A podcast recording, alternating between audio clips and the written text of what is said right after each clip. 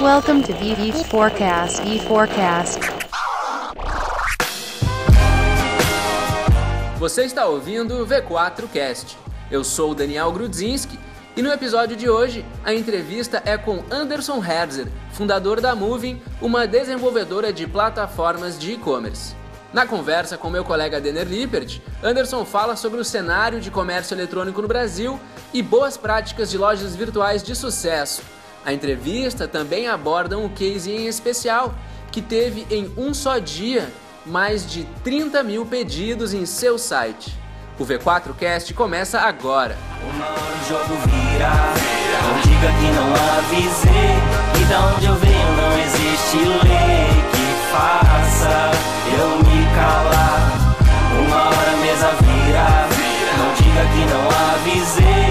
Sobre essa terra não existe rei possa me comandar. Este podcast é um oferecimento de V4 Company. Nosso negócio é vender o seu. Welcome to VV Forecast. E Forecast.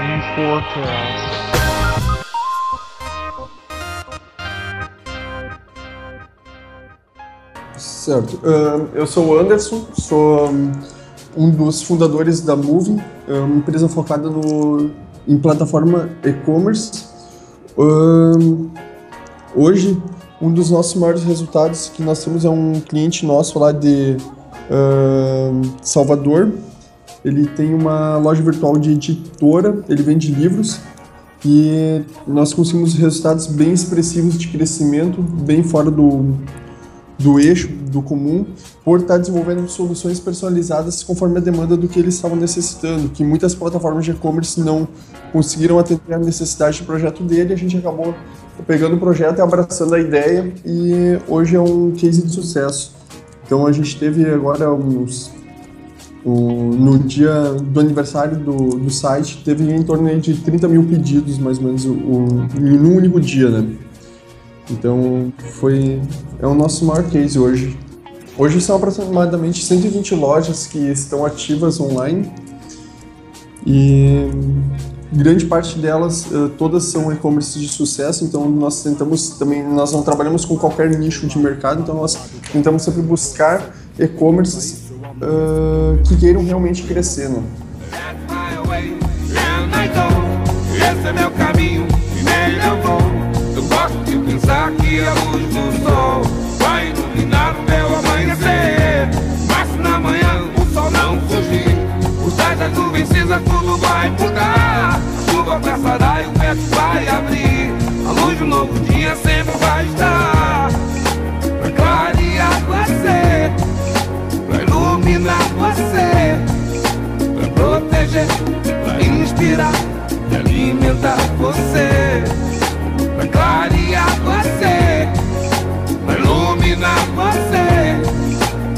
proteger, pra inspirar e alimentar você. E quantas lojas, você tem 120 ativas, ah, fora as ativas, quantas já passaram pela Moving de total de projetos já que vocês ah, tiveram participações? É, não teve, teve na verdade em torno de umas 140 lojas, teve mais ou menos 20 lojas que ao longo do tempo eles acabaram ahn, muitas vezes fechando seus negócios e outras lojas acabaram indo para estruturas de, eh, internas próprias de desenvolvimento interno. Então, grande parte dos nossos clientes hoje eles permanecem com a nossa plataforma. A taxa de desistência é quase inexistente, então. Exatamente, é muito baixo. Ou o cliente ele acaba saindo do e-commerce ou fechando seu próprio negócio ou desenvolvendo alguma solução realmente própria dele. Legal, é exatamente por essa tua experiência com diversos projetos diferentes de e-commerce, tem mais de 100 projetos que foram implementados aí, que estão ativos com, com sucesso, que eu gostaria de conversar contigo para a gente explorar um pouco da tua, além da tua trajetória como empreendedor e a tua visão sobre o mundo do e-commerce, né, o que a gente consiga compartilhar de conhecimentos e dicas para quem puder estar escutando esse conteúdo. Uh, Certo. Pra gente introduzir, então, eu queria entender como que tu foi parar na Moving, assim, um pouco da tua história, Anderson, né? Certo. Ahn, eu, na verdade, eu tenho um espírito empreendedor desde pequeno, né? Ah, eu sou natural da cidade de Feliz, ah, que é aqui no Rio Grande do Sul. E desde pequeno sempre tive muita vontade de empreender, então Uh, desde pequeno eu fazia, uh, eu, meus pais eles não tinham condições financeiras muito boas e eu sempre buscava formas de estar ganhando dinheiro. Então uh, eu já fiz bastante coisas, como por exemplo, meus pais eles como eram do interior, a gente pegava e tinha um pedaço de terras, eu já plantei alface para vender isso porta em porta, vendia gibis que eu pegava dos meus primos e primas, pegava e vendia os gibis sempre para ter uma renda extra, porque o que eu ganhava de mesada nunca era o suficiente, né? Então eu acabei entrando nesse mundo empreendedor já desde pequeno, isso aí eu tinha uh, uns 7 anos de idade, e depois com 16 anos eu comecei a comprar algumas peças de computador, de informática, fazer manutenção de computador, e depois surgiu a oportunidade que eu conheci meu sócio, que é o Alexandre, uh, a gente se conheceu no segundo grau, e aí então a gente abriu uma empresa que se chamava na época Tia Soluções Tecnológicas, quando a gente abriu a Tia Soluções, nós trabalhávamos focados no desenvolvimento de sites e manutenção de computador e impressoras, que eu já tinha experiências de outros uh, empregos anteriores. E logo depois a gente começou a focar mais na questão de uh, realmente sites e software web, deixando de fazer parte de manutenção de computador. E logo após a gente acabou pegando, depois de um tempo de mais ou menos três anos de empresa, nós acabamos fechando com uma loja uh, de vinhos. E aí foi o nosso primeiro e-commerce e começamos a ver o quanto o nosso trabalho dava resultado, porque a gente conseguia medir o resultado do que a gente estava fazendo para o cliente. Como num site é muito mais difícil você saber realmente o retorno. Então isso aí começou a uh, nos motivar bastante a estar tá trabalhando com e-commerce por nós estarmos vendo o quanto o nosso trabalho estava fazendo o nosso cliente ganhar dinheiro. Legal. E aí então uh, começamos a focar somente em e-commerce e aí nós trocamos o nome para a empresa para Moving. Isso já faz mais ou menos aí uns seis anos que está com o nome de Moving. E essa empresa, a primeira empresa, ela durou quanto tempo com o nome, com esses projetos que não eram voltados para o e-commerce? Em torno de quatro anos. Faz quase dez anos então que tu está no, no, nesse corre. Sim, nós somos, uh, Moving em fevereiro deste ano nós fizemos 10 anos já de existência do uh, de estar tá trabalhando já com a parte de empreendedorismo e tudo mais. Né? Legal, legal. E como que tu vê o e-commerce hoje no Brasil, até pela tua experiência e tudo mais, desde aquele momento que tu teve o primeiro insight de ter criado a empresa, e como que tu vê essa evolução e até o futuro do e-commerce hoje no, no Brasil? Certo. Um, o que eu vejo hoje do e-commerce, que é uma preocupação até que nós já estamos tendo aqui dentro da, da Moving, a gente já está se mexendo para isso, é a questão de que nós estamos vendo que muito de nossos clientes uh, chega a ter já 95% do seu faturamento, ele já ocorre via marketplace. Então, uh, nós já estamos se movimentando para estar tá atendendo essa demanda, porque nós temos muito cliente hoje que está utilizando a nossa plataforma de e-commerce, porém ele não tem o seu próprio e-commerce, ele está utilizando ela apenas para administrar canais em marketplace. Então, uh, acredito que no futuro uh, vai ter lojas virtuais ainda, mas grande parte das vendas vai ocorrer via marketplace. Então, acredito que no futuro nós vamos ter aqui no Brasil como, como uma Amazon. Então, vai ter os grandes players, onde os grandes players vão estar vendendo produtos onde eles só fazem intermediação e quem faz o embalo de produto é a própria é o próprio lojista, porém tudo terceirizado com, pela Walmart e tudo mais. Então o conceito de marketplace eu acho que está vindo para ficar pelo menos por um tempo agora, né? Por que, que tu acha que o marketplace acaba sendo tão relevante na, nas operações? Uh, o principal fator disso é a questão que, para eles, eles já têm um fluxo de acesso muito grande. Então, eles acabam investindo dinheiro em marketing, para trazer fluxo para o próprio e-commerce deles e acabam ocorrendo a venda dentro do próprio, do próprio canal deles, que é, no caso, vamos dar um exemplo, Walmart, Americanas. Uh, isso acaba uh, também dando mais credibilidade, por exemplo, muitas vezes eu já comprei em loja, eu já comprei por marketplace, eu vi que aquela loja vendia um produto, porém eu acabei comprando no marketplace porque eu tinha a garantia que se o, a loja não entregasse o produto a mim, o marketplace não paga o, o lojista. Então, uh, eu me sinto muito mais seguro comprando por marketplace do que comprando direto uma loja desconhecida, principalmente se não tem avaliações ou um histórico de compra já um, de boa reputação na internet. Tu acha que o investimento do lojista com, na parceria com o marketplace é um atalho, vamos dizer assim, para ele não ter que construir toda aquela credibilidade, ter todo aquele processo para que ele consiga vender em grande escala diretamente para o consumidor? Uh, sim, e além disso, uh, além dessa questão de ter essa questão de credibilidade, é realmente essa questão de escala. Então, uh, muitos de nossos lojistas, eles, ah, o valor que eu vou pagar para o marketplace, a taxa é muito alta, mas se você realmente colocar na ponta do lápis toda a questão dos valores que você está gastando com marketplace versus o que você gasta com seu e-commerce para trazer um cliente e ele confirme a compra, ela é muito maior, o, o custo é maior de operação do que o cliente vir direto na sua loja. Claro, a não ser que a sua loja seja muito conhecida e já tenha um fluxo de acesso muito grande, você gaste pouco com, com marketing. Mas no fim das contas você acaba pagando somente para o marketplace quando a transação ela é realmente aprovada. Então você paga somente pelo que está uh, realmente gerando venda para você. Você não está pagando Uh, Pelo aquele tráfego que não vende. Que né? talvez não vai. Exatamente. Então, muitas vezes o que acontece? Nós temos muitos casos de cliente que em marketplace eles vendem bem, mas não vendem bem na loja virtual. Por quê? Na sua loja virtual ele está com um produto, ele está com preço mais caro que determinadas outras lojas. Porém, no marketplace tem produtos que não existe concorrência. Então, o cliente acaba comprando no marketplace por uh, questão de credibilidade e, consequentemente, ele aumenta uh, drasticamente o seu faturamento. Né?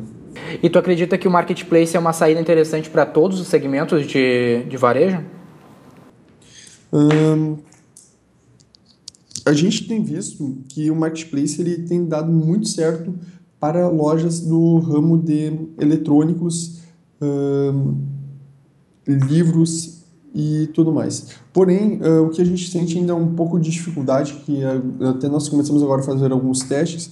Uh, terminamos a integração com o pessoal da, da FIT, Canui, e agora nós estamos colocando algumas lojas dentro desses canais para ver como é que vai ser o fluxo, porque hoje nos canais como Americanas, Walmart, Submarino, B2W, não tem um fluxo muito, muito bom em vendas para o ramo de calçados e vestuário.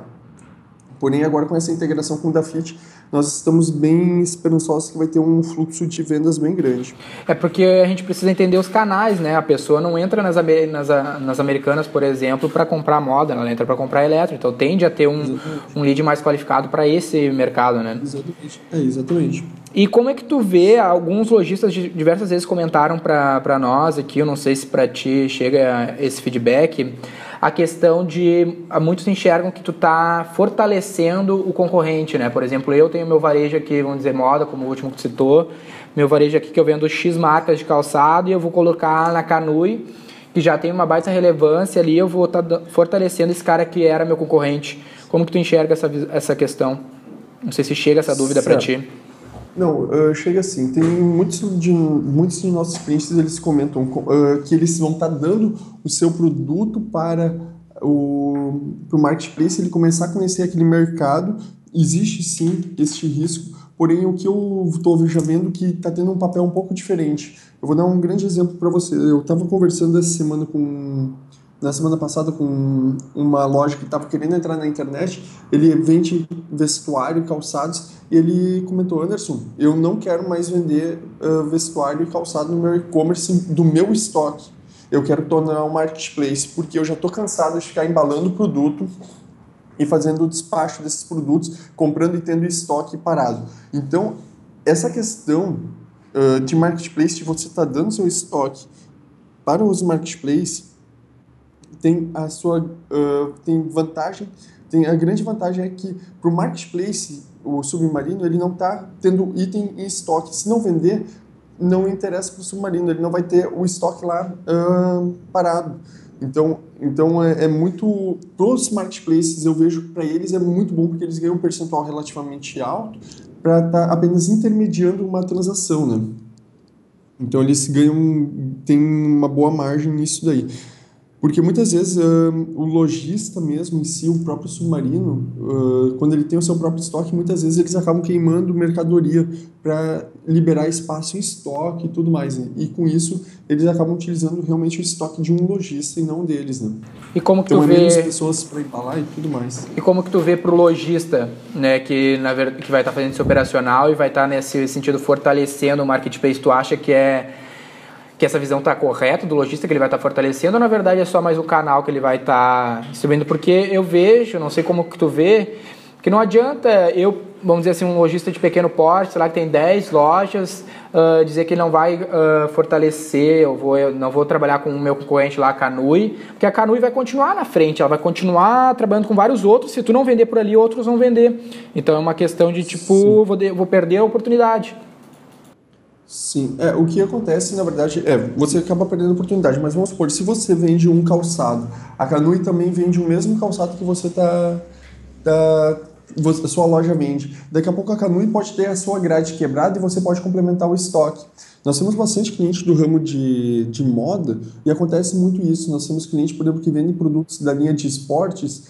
Uh, um grande exemplo é tênis da Nike, ASICS e Mizuno, onde durante o lançamento do tênis, esses sites não vendem o produto.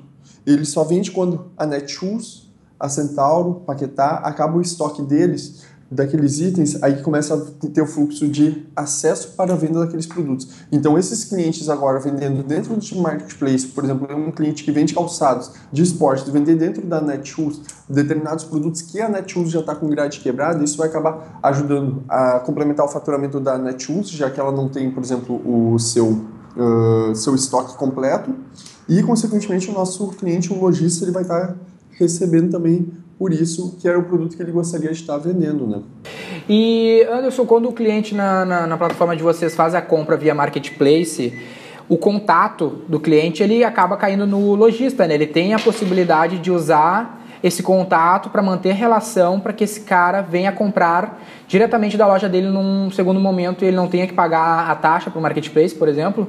Uh, sim, nós temos alguns clientes, porque na verdade, assim, quando você faz uma, uma compra, no, por exemplo, no B2W, e você está comprando de um lojista que vende lá dentro, você vai receber uma nota fiscal, você vai receber a embalagem da, da loja. Então, acontece muitos casos de uh, o cliente gostar do atendimento e depois acabar efetuando a compra direta. Isso é bem, bem comum. Aí também entra uma outra questão que você tem que pegar e ver algumas políticas que cada contrato de cada marketplace ele tem. Por exemplo, você tem a uh, você vendeu pelo submarino, você não pode pegar e divulgar uh, para esse cliente que, por exemplo, um folder, um cupom de desconto, tem algumas alguns marketplaces que tem algumas regras de restrição. Muitas vezes quando você vende no marketplace, no, por exemplo, na B2W ou, ou C9, você não tem todos os dados do cliente, eles não fornecem, por exemplo, o número de. Uh, número não, o, o e-mail do cliente. Então você não tem como fazer um e-mail marketing. Já o Mercado Livre ele tem essa possibilidade. O Mercado Livre ele já fornece o e-mail do comprador. Então, dependendo do marketplace que você está trabalhando, você não tem todas as informações desse cliente, né? É, esse é um ponto que é interessante do próprio lojista ficar atento, né? Porque se eu tenho a possibilidade de trabalhar esse lead, esse contato que já, já comprou, que na verdade o custo de aquisição desse cliente foi por causa dessa taxa do marketplace, mas numa segunda compra eu não vou ter esse custo, então eu consigo aumentar minha lucratividade no, ao longo do processo, né? Exatamente. É, é, muitas vezes o que eu sempre comento com os lojistas é no seu e-commerce você dá frete grátis, por exemplo, a partir de 199 reais, nos marketplaces você deixa todos, mesmo que o seu produto tenha um ticket médio mais alto, deixa todos os seus produtos cobrando frete. Então, o valor que você paga para o marketplace a mais, ele já tem uma credibilidade. O cliente acaba muitas vezes pagando o frete. Então, você acaba muitas vezes equilibrando bastante essa questão de contas. Muitos, muitos clientes nossos, eles têm junto com o, com daí tem que ver qual marketplace que permite, você pode mandar junto, por exemplo, um cupom de desconto para a segunda compra. Então, uh, isso acaba também trazendo uma taxa de recompra bem grande. Legal, legal. Uh, uma questão sobre frete grátis, que é um. Todas as pesquisas aí de, de EBIT, todas as pesquisas que tem sobre o consumo do brasileiro, o frete grátis é, sempre aparece como uma das principais critérios de decisões junto com o preço, né? O cara compra online pelo, pelo preço mais baixo. Como que tu vê essa questão que às vezes é sempre uma dúvida muito forte do cara que está entrando e até trago um pouco da visão do Maurício Bastos da Arezo, que eu tive conversando com ele num outro, outro episódio do programa, que ele cita que a Arezo nunca deu e nunca dará frete grátis porque eles, na visão deles, enxergam que o frete, o custo de frete é o mesmo custo que o consumidor teria, por exemplo, para ir num shopping, pagaria estacionamento, pagaria de gasolina para fazer essa aquisição. Então eles enxergam que esse custo sempre vai existir, indiferente do canal que a pessoa compra. Então, não sei como que tu enxerga, se é um negócio realmente que faz a diferença, como que tu enxerga essa questão do frete grátis? Essa questão de frete grátis eu acho que é mais a questão de quem está comprando e na hora de estar tá finalizando a compra é a questão do impulso. Se eu, acredito eu que se o cliente vê que tem um frete grátis, a probabilidade de compra ela já se torna muito maior. Eu muitas vezes, quando estou pesquisando um determinado item, eu acabo navegando e também comparando quais lojas, o valor do item mais o frete, qual é, é o valor final do produto. Então, uh, se a sua loja, por exemplo, não dá frete grátis, eu vou estar tá buscando alguma loja que tenha talvez algum frete mais competitivo. Já aconteceu muitas vezes de eu pegar e estar, tá, inclusive, pagando frete porém uh, tem um uh, uma loja que tem, por exemplo, frete grátis e a outra não tem frete grátis. Eu acabei comprando daqui tem frete por causa da questão do prazo de entrega. Então a questão de disponibilidade do produto, isso também é muito importante. Então uh, eu acho que o frete grátis hoje ele já não é mais tão relevante. antigamente ele era bastante relevante, pois muitas lojas, agora principalmente com esse conceito de marketplace, o frete, todos eles estão sendo cobrados. Então, o consumidor ele já está se acostumando a pagar esse, esse frete. Né? Uma questão que, até citando esse gancho da, da Arezo, um, um contraponto à, à questão do marketplace, é quando, vamos dizer, na moda, por exemplo, quando o e-commerce é de marca própria. Né? Quando, por exemplo, o caso da Arezzo, que é uma marca própria, o marketplace não faz tanto sentido porque como que eu enxergo? Né? Daí tu pode comentar um pouco de como tu enxerga, porque se eu sou um, um varejista multimarca e eu simplesmente, simplesmente vendo que todo mundo vende, é mais fácil eu vender através de um canal já consolidado, como por exemplo uma Canui. Agora, se eu tenho a minha marca própria como a Arezzo e eu preciso convencer o cara a escolher o meu produto, aí já não pesa tanto, porque esse cara não está, não está buscando o meu produto, eu preciso convencer convencer ele a comprar o meu produto. Como que tu vê essa diferença para esses dois tipos, o varejo multimarca e o varejo de marca própria? Uh, você diz o, a indústria vendendo direto no e-commerce? É, a indústria. indústria. É, tá, a indústria vendendo direto no e-commerce ou a indústria vendendo no marketplace? Aí que tá, eu, eu, gostaria de questionar qual é a importância do marketplace. Eh, as duas questões, eu quero entender qual é a, quest a relevância, como que tu enxerga a indústria vendendo via e-commerce e como o marketplace, o marketplace é tão relevante quando é a indústria vendendo. Não sei se ficou claro para ti. Entendi. Uh, eu acho que assim, no meu ponto de vista, da forma que a Arezo tem trabalhado, uh, outras grandes marcas elas já estão entrando no e-commerce, como por exemplo a própria Brastemp, Sony. Uh, é muito importante a marca, ela tá, a indústria está presente no e-commerce. Nós trabalhamos com, com a indústria que é o pessoal da Exclusiva Castor. Eles são uma fábrica e vendem seus produtos direto para o consumidor final.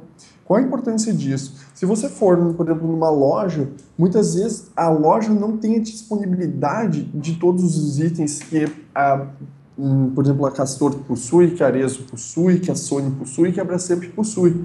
E isso acaba ajudando muito o consumidor a localizar o produto e fazer a venda que ele tanto quer. Então, por exemplo, eu estou Uh, entrando no site da Brastemp, estou buscando um produto que provavelmente eu não achei em nenhuma outra loja. Ou muitas vezes uh, a gente já percebeu também que tem muita gente que compra itens uh, que são de cidades interiores, onde não existe produtos de determinadas marcas naquela região. Então, isso acaba ajudando muito. Então, assim, ó, a indústria estando no, no e-commerce é muito importante, pois ela disponibiliza todas as suas linhas de produto. Isso vai acabar trazendo um fluxo de vendas uh, bem significativo. E a questão da indústria estar tá no marketplace, eu acho também muito importante, porque, vou dar um grande exemplo, uh, nós temos clientes também do ramo de indústria, onde eles, a indústria vende direto, por exemplo, para a B2W. A B2W disponibiliza seus produtos numa rede de lojas físicas e também no e-commerce. Porém, a B2W, B2W, ela não compra toda a linha de produtos que a fábrica disponibiliza. Então, o marketplace, eles acabam o que, a, por exemplo, a B2W não compra, eles acabam disponibilizando seu estoque para a B2W para vender no e-commerce. Então, isso, consequentemente, acaba trazendo um fluxo. Então, até mesmo vamos por Arezzo. Arezzo uh, pode ter, por exemplo, a da Fit. A da Fit pode estar vendendo produtos da Arezzo lá na da Fit normalmente. Só que pode acontecer de ter uma grade quebrada de, de, de, de determinado produto, onde, por exemplo, ah, o 33 a da Fit não tem mais. Mas daqui a pouco ela pode estar utilizando o estoque da Arezzo para fazer essa venda.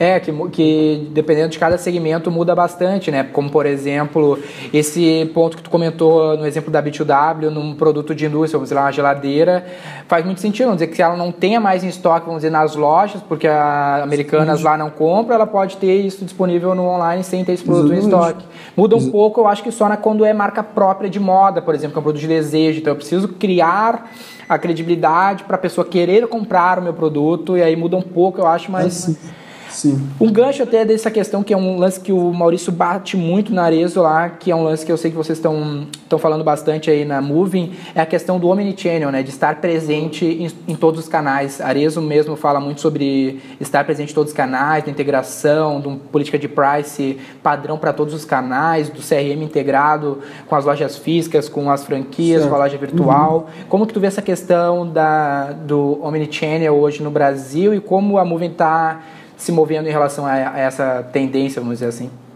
Certo. Uh, o Omnichannel hoje é muito importante você ter uh, os seus estoques uh, integrados. Então, independente da loja que seu cliente ele está, ele pode estar comprando um produto que está numa outra loja ou até mesmo no próprio e-commerce.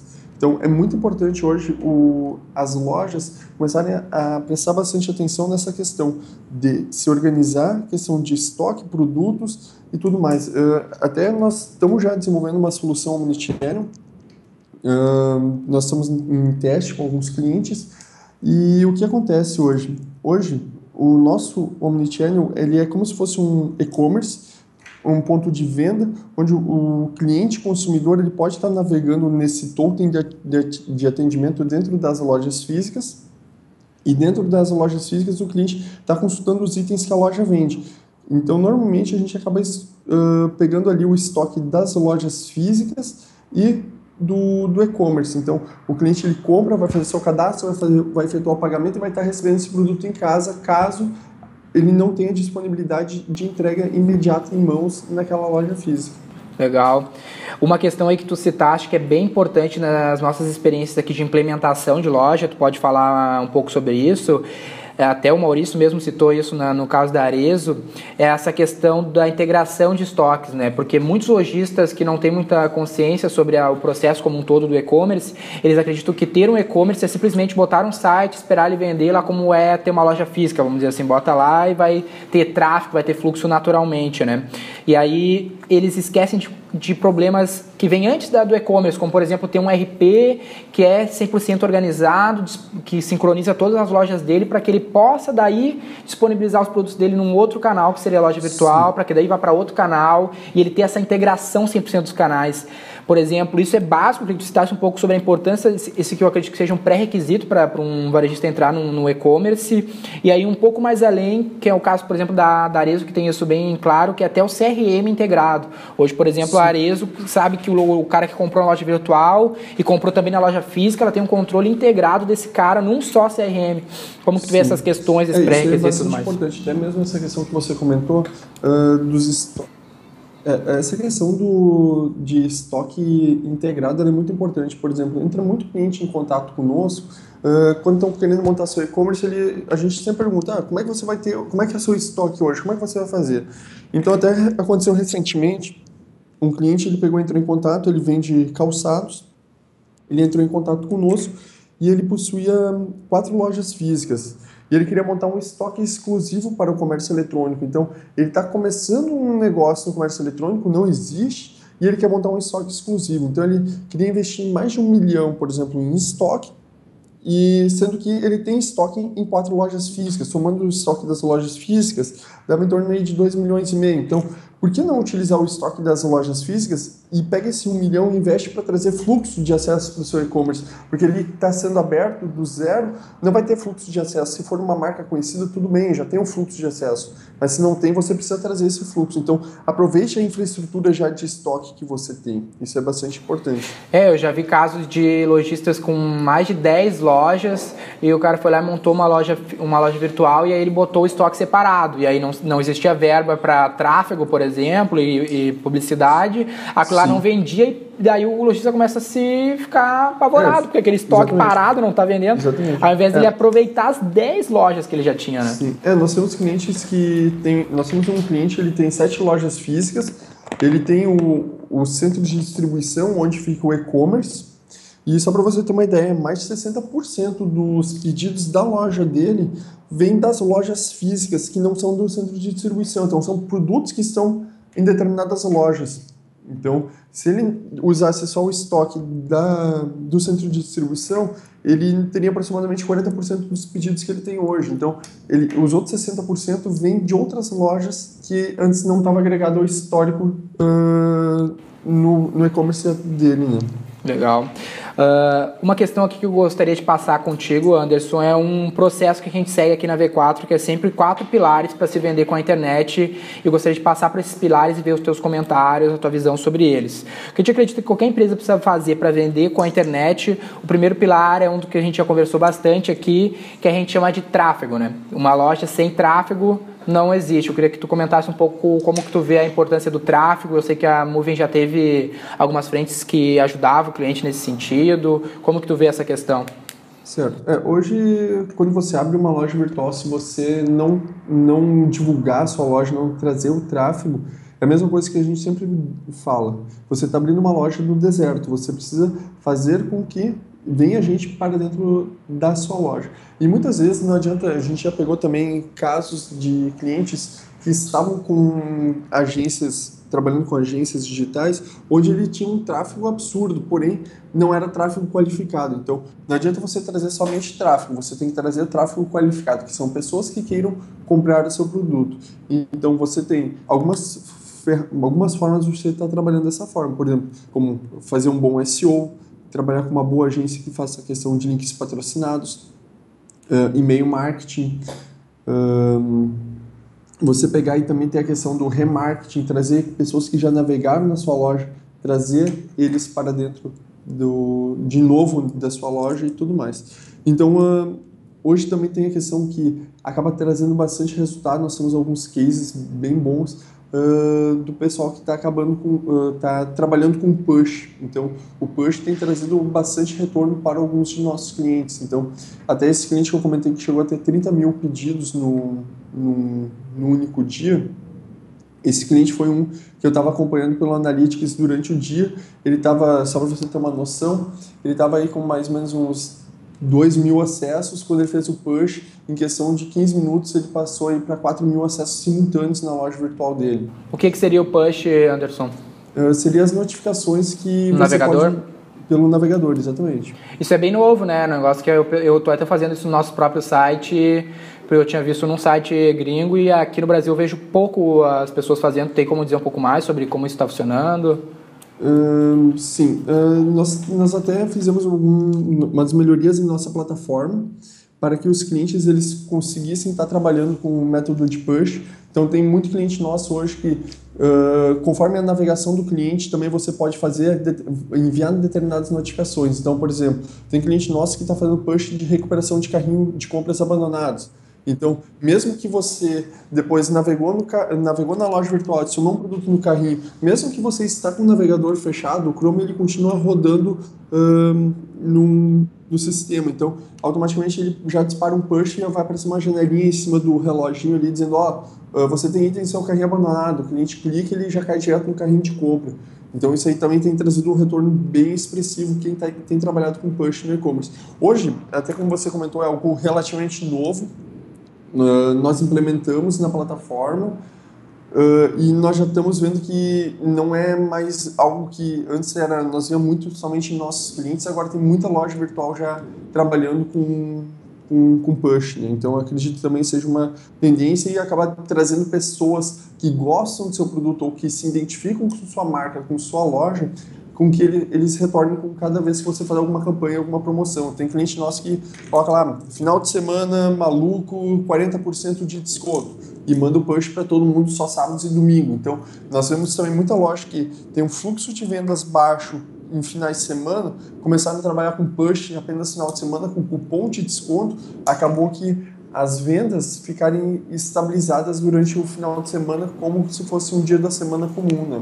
O push é quase que um novo e-mail marketing, eu diria, porque ao invés de tu captar o e-mail e tentar fazer via e-mail marketing, tu pode fazer isso via navegador se ele habilitar que ele Exatamente. quer receber essa informação, né? Isso, exatamente. Só que daí tu não tem as falhas de taxa de entrega e do opt-in, coisas do gênero. Acaba sendo mais eficiente que o e-mail marketing até, É, né? é bem, bem eficiente. É como eu falei, eh, depende muito da marca, do trabalho que ela vem fazendo e tudo mais. né? Nós temos que- cases que não trabalham apenas somente com produto, eles acabam mandando no push vídeos eh, falando sobre determinado produto. Isso tem trazido também bastante retorno. Conteúdo. Muitas vezes não em conversão, mas sim em visualização e tudo mais, em engajamento, né? Legal, massa. E tecnicamente o push, até onde eu sei, daí tu pode falar um pouco mais assim pra gente ter essa clareza.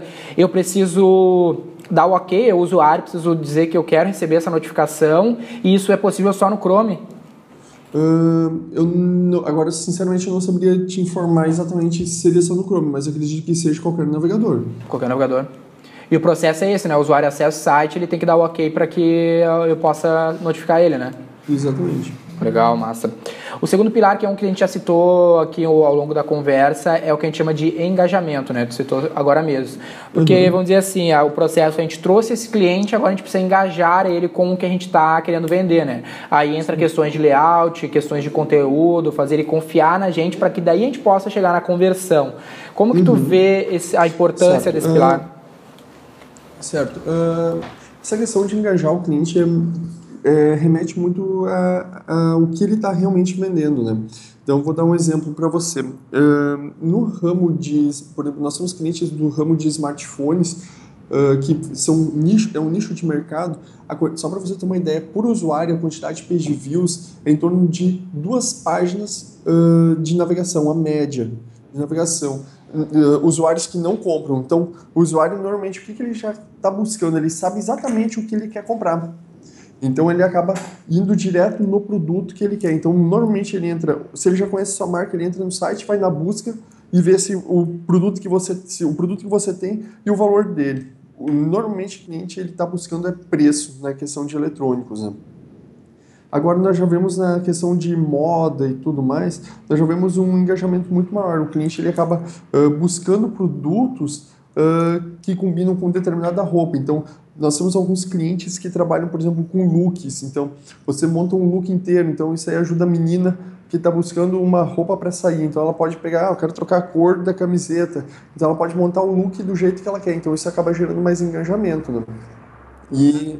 Oi, pode falar. É a questão do engajamento para gerar autoridade, né? Por exemplo, no segmento de, de eletrônicos tem um ticket médio um pouco mais elevados, tem muita loja que não tem autoridade nacional, vamos dizer assim, para vender online. Então a gente vê o engajamento como uma questão nesse segmento onde o cliente já tem mais domínio do que ele quer, alguma estratégia de engajamento para gerar autori- autoridade, né? Ter estratégias de embalde marketing, coisas do gênero, além do engajamento como uma questão de até entra a gente, a gente coloca questões de usabilidade dentro dessa questão do engajamento. Vocês con- concordam com a gente nesse sentido? Sim, eh, a gente concorda e a gente vê muito, muitas vezes até eh, essa questão de engajamento, além do próprio e-commerce em si, é o engajamento na própria versão mobile, né? Então, você precisa ter uma loja que seja intuitiva, fácil e com fácil usabilidade para que ocorra realmente essa questão principal que é o que o lojista quer, que é a venda, né?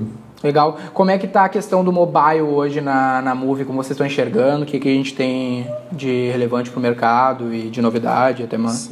É, nós temos clientes hoje que hum, chegam a ter 75% já de seus acessos que vem já ah, somente mobile. 75% vem do mobile.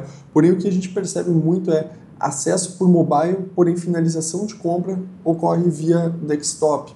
Então, o, o, uma questão que a gente até estava levantando, bem, ah, será que o mobile está muito ruim, o que, que tem, tudo mais. A gente pesquisando, a gente fez diversos levantamentos e nós acabamos uh, vendo em algumas pesquisas que muitas vezes os usuários, o comprador, ele está numa loja física e está buscando aquele produto numa loja virtual para comparar preço.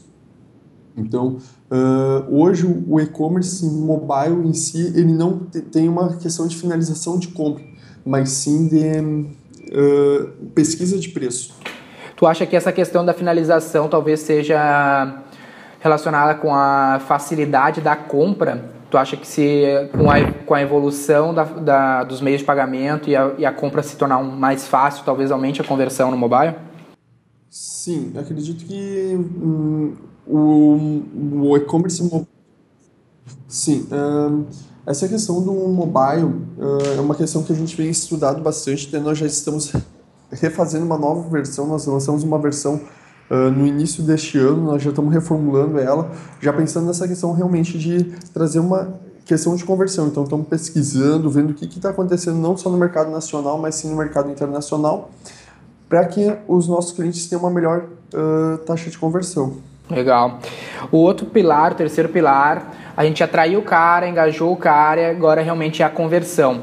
Uh, aqui a gente nota que a conversão às vezes ela é meio ignorada porque o cliente às vezes enxerga o cliente o, o lojista enxerga a conversão como uma etapa simples mas ela para nós uma etapa bem complexa né? Que são daí entra questões de meio de pagamento controle para meio de pagamento diferente questão de checkout fácil checkout difícil. Como que tu enxerga a, a conversão e a sua complexidade assim na operação do e-commerce? Certo. É, hoje hoje a gente vê muito e-commerce que trabalha uh Uh, eu não acho errado, mas eu acho que é um processo que acaba talvez mostrando para o usuário uh, uma questão de lentidão na, no processo de compra. Por exemplo, uh, tem muito e-commerce hoje que você compra lá, tem uh, cadastre-se, depois do cadastro você cadastra endereço de entrega, depois você vai para tela de pagamento e depois tela de confirmação. Acredito eu que quanto mais você conseguir otimizar essa questão do checkout, uh, ocultar ao máximo, um, ocultar não digo, mas você não pedir tanta informação para o usuário, melhor. Então, por exemplo, nós já estamos uh, fazendo algumas pesquisas e nós já estamos trabalhando a partir agora do, de outubro, nós vamos estar lançando um novo checkout, onde o cliente não vai precisar fazer preenchimento de diversas uh, campos que antes era necessário, como por exemplo RG, uh, digite sua senha, confirme sua senha, uh, e-mail, confirme seu e-mail. Então, nós estamos deixando o mais enxuto possível a questão do, do checkout para que haja uma conversão e tudo numa única tela. Então, nós já até conversamos já com o pessoal de análise de risco, onde eles uh, solicitavam determinadas informações para o e-commerce e para análise de risco da transação, nós já conversamos e algumas informações a gente vai acabar tirando que a gente se acertou lá com eles para que mesmo não tendo tantos campos, tantas perguntas para o consumidor, para que eles consigam fazer análise de risco continuar da mesma qualidade que eles vêm fazendo hoje, né? Legal. Hoje já é bem simples a, o checkout da Moving, né? É, comparado ao mercado, ele ainda tende a ser mais eficaz ainda, tu, tu acredita? Isso, exatamente. Nós vamos tirar... Hoje a gente tem alguns campos ali que alguns lojistas acham interessante, porém nós vamos deixar que o lojista vai tomar a decisão. Nós vamos colocar o que é obrigatório e o que, que ele quer adicionar, daí o lojista mesmo vai poder adicionar de informação. Porém, nós queremos tentar deixar o mais otimizado possível que a compra finalize realmente em poucos cliques. Né? Legal. Outra questão que ainda é mais complexa, ainda na questão da conversão, que muitos ignoram, mas que faz a diferença até em casos que a gente tem em comum, que a gente uh, conversou anteriormente, é questões de outra, outras etapas além do cadastro da compra, como, por exemplo, a questão da análise de risco, que às vezes ela está um pouco fechada demais, que daí dificulta a conversão, ou às vezes até, até essa mesma questão que, que a gente já tinha conversado, que tem um cliente da, da Moving uh, criou uma solução de tentar analisar outro meio de pagamento, outro, outra forma de pagamento, tentar outro cartão para aumentar a taxa de conversão ali final e tu mesmo teve casos aí de extremo ampliação de resultado, né, fazendo essa pequena alteração. Sim, é, hoje as formas de pagamento a gente também sempre, como uh, você comentou, assim, o que a gente recomenda sempre é o lojista tentar não trabalhar, por exemplo, somente, ah, vou trabalhar só com a Rede Car, só vou trabalhar com a Cielo, vou trabalhar só com a Stone. Tenta trabalhar com o maior número de meios de pagamento possível uh, e também com que essas formas, uh, essas adquirentes também funcionem de forma, uh, se não passa a transação em uma, ele tenta em outra, se não passa na outra, e assim por diante. Então, isso acaba tendo também uma, um índice de aprovação bem maior. Nós temos casos, por exemplo, de cliente que ele está trabalhando com as três adquirentes, Rede, Cielo e Stone. Então, hoje, dos pedidos cancelados, ele consegue recuperar em torno de 12% dos pedidos que antes eram cancelados direto pela primeira operadora, por exemplo, ele tem a primeira adquirente como Redcard, a segunda ele tem a Stone e a terceira ele tem a Cielo. Ele tem essa ordem por questão de negociação de taxas. Já tem cliente que tem a ordem diferente, tem Stone em primeiro lugar, Cielo e Rede. Então, o lojista ele pode estar configurando uh, essa questão de meio de pagamento para que uh, ele configure e tenha a questão de, de processar o pagamento em mais de uma adquirente. Então isso acaba trazendo uma taxa de conversão uh, já maior. E além do mais, está tá trabalhando também quem tem ticket médio mais alto, não somente com cartão de crédito ou boleto, trabalhe também com dois cartões de crédito, porque muitas vezes o, o cliente que está comprando ele pode não ter o limite total num cartão só, então ele pega o cartão dele, da esposa, e, e, e até mesmo cartão mais boleto. Então, pode ser que o cliente ele tenha um dinheiro para pagar a parte do pedido em dinheiro, então ele pode gerar um boleto bancário e a outra parte ele paga no cartão de crédito. No e-commerce tem dado também bastante certo. Legal, legal. Note que esse, esse ponto é realmente bem complexo, às vezes ignorado, mas ele faz toda a diferença na, na no, no, resultado final, né? Exatamente. Eu não sei se tu já tem visto alguma coisa no sentido de que eu tive, fiquei surpreso até, que é uma novidade, não sei se tu já teve algum contato, que é o pagamento na entrega que a CA, por exemplo, ela usa um meio de pagamento que tu pode pagar no recebimento. Ou seja, o que eu entendi do processo assim do meio de pagamento é que o cliente faz o pedido, aí uhum. o sistema analisa o teu crédito, por exemplo, se tu não tem restrição ao crédito, ele emite um boleto que tem o prazo de pagamento para após o recebimento do produto, então tu recebe o produto e tu não pagou ainda, tu paga só quando tu recebeu. Já chegou a ver alguma coisa nessa linha assim que a CA está fazendo? Eu, eu, não, eu não cheguei a ver nenhum case realmente ainda funcionando, né? No, infelizmente, eu acho que no Brasil isso é um pouco complicado. O que, que a gente já viu? Que, uh, teve cliente nosso que fez, experimento, uh, fez um experimento para ver como é que ia se sair um cliente nosso lá de São Paulo. Ele fez pague ao receber, da, parecido com o que a CA fez. E aí o cliente ele finalizava, ah, eu quero comprar um tênis uh, Nike 43, ele fazia o pedido pelo site e tinha lá a forma de pagamento, pague ao receber. E aí, quando ele selecionava a opção pague com receber, daí tinha lá as informações. Ah, eu quero pagar com cartão de crédito ou débito. Então, ele informava já ali nesse meio de pagamento, apenas para registrar no nosso sistema e no RP dele, qual forma de pagamento que ele iria executar. Então, o que, que esse, esse lojista fazia? Ele tinha um, um motoboy contratado da empresa, onde esse motoboy ia com a maquininha da, de cartão e fazia a cobrança na hora para o cliente. Né? É, daí ficou um pouco complexo, né? O que a CA está fazendo é, é basicamente se emitir um boleto, né? E se tu não pagar o boleto, ela te protesta e suja teu ah, nome. Entendi. E ela tem é, uma equipe de cobrança e tudo mais. Sim. Na operação do tamanho da deles até que faz sentido, né? É, é, é eu não, não, não vejo isso funcionando de uma maneira fácil, até mesmo porque eu vejo assim, muito lojista uh, que tem. Nós trabalhamos com muita loja que tem loja física. Eles até comentam muito ah, o e-commerce em si, o, a questão do cartão de crédito, ele veio e ajudou muito a questão que antes tinha crediário, que eu acho que é mais ou menos que a C&A está fazendo, que aí uh, o e-commerce ele acabou esbarrando. Tem muito lojista que a gente conversa que eu assim, pô, eu tenho um X mil reais em, cre em crediário que o pessoal nunca mais pagou, já faz 5, 6, 7 anos. Então acho, eu acho que é um experimento e tem que ver se vai dar certo ou não, né? Complexo, né? E, e tem que ter também bala, bala na agulha para suportar se tiver um índice de fraude muito grande, né? Claro, com certeza.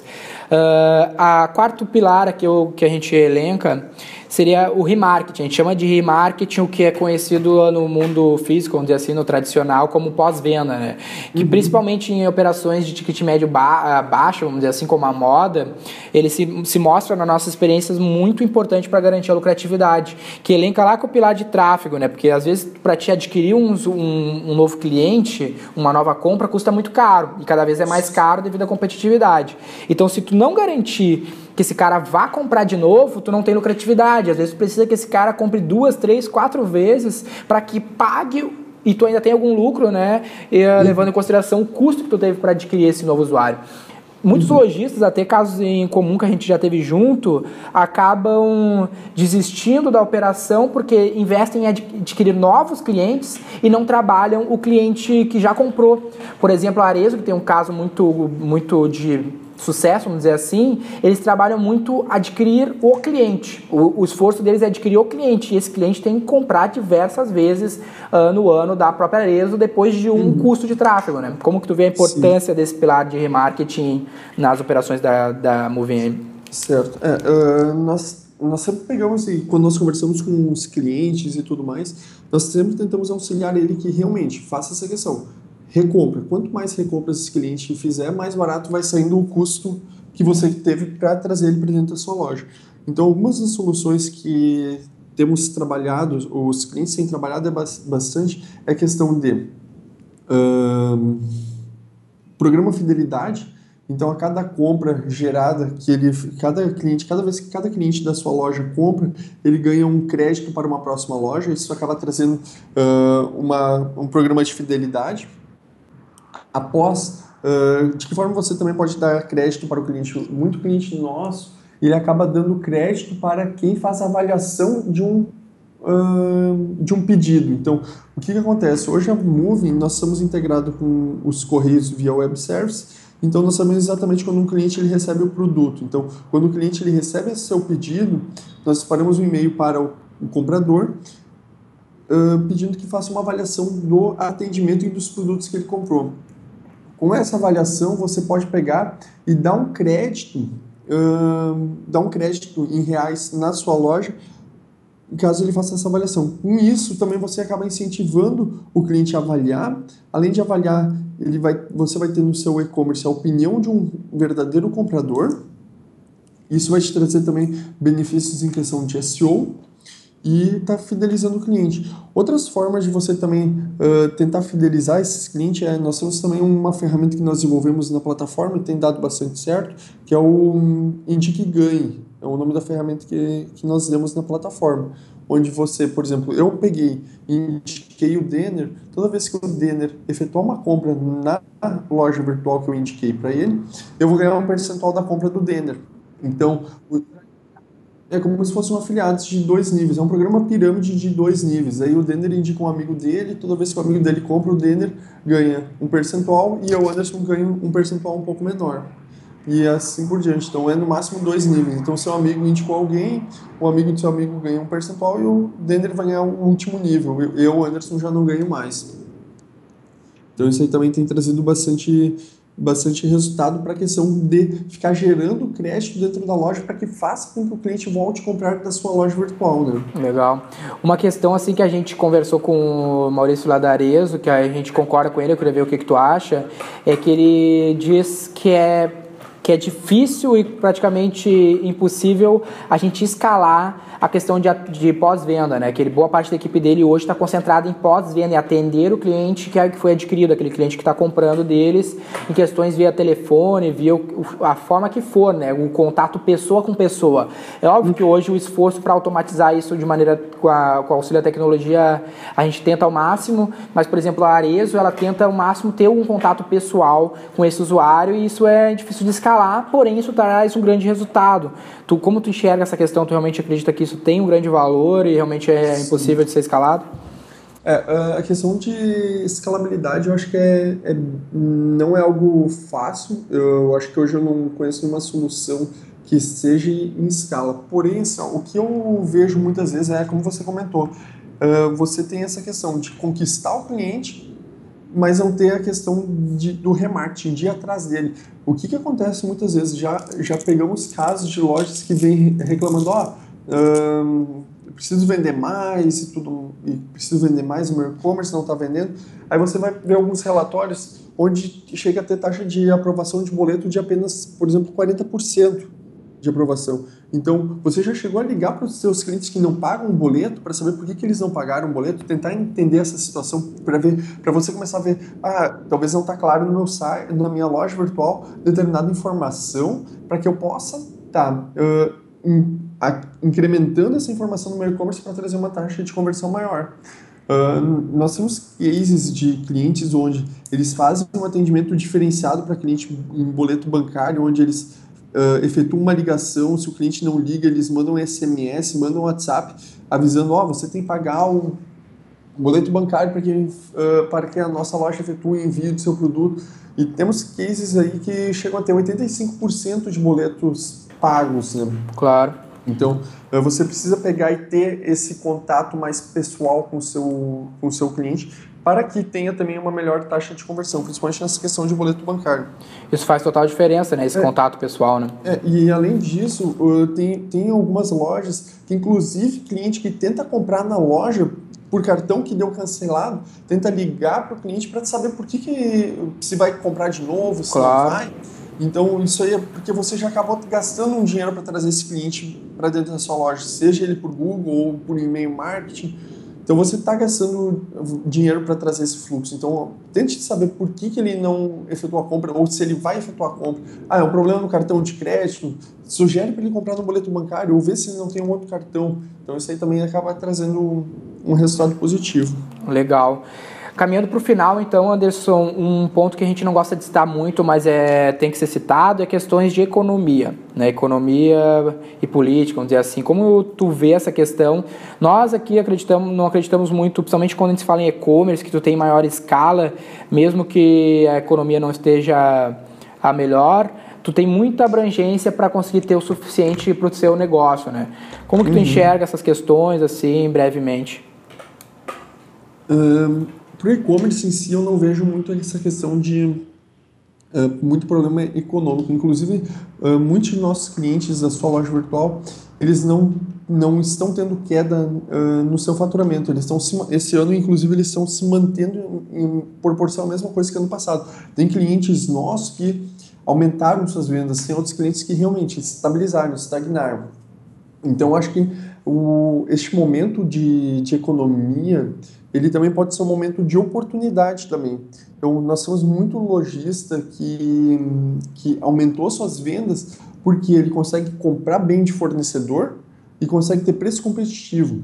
Então, eh, ele usa algumas ferramentas no mercado para precificar, onde ele consegue estar verificando quais são os preços dos meus concorrentes, quanto que eu posso chegar de margem mínima, margem máxima de lucratividade e quanto que eu quero, quantos reais mais barato eu quero ficar em relação ao meu concorrente.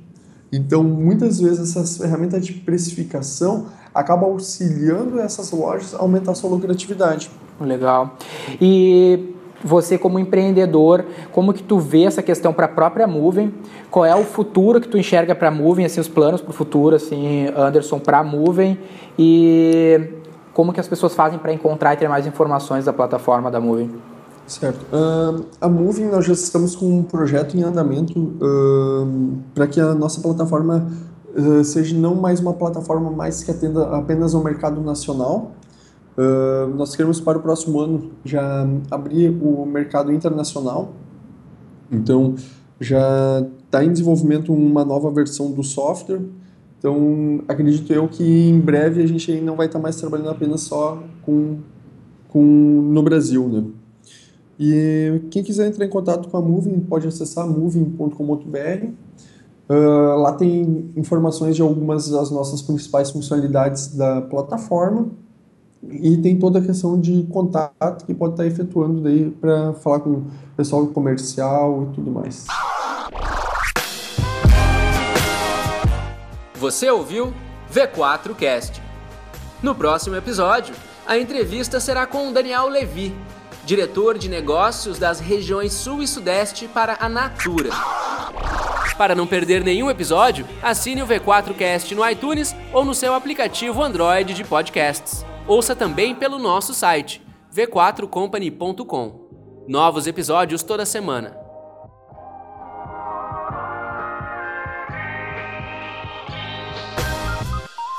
V4 Company. Nosso negócio é vender o seu.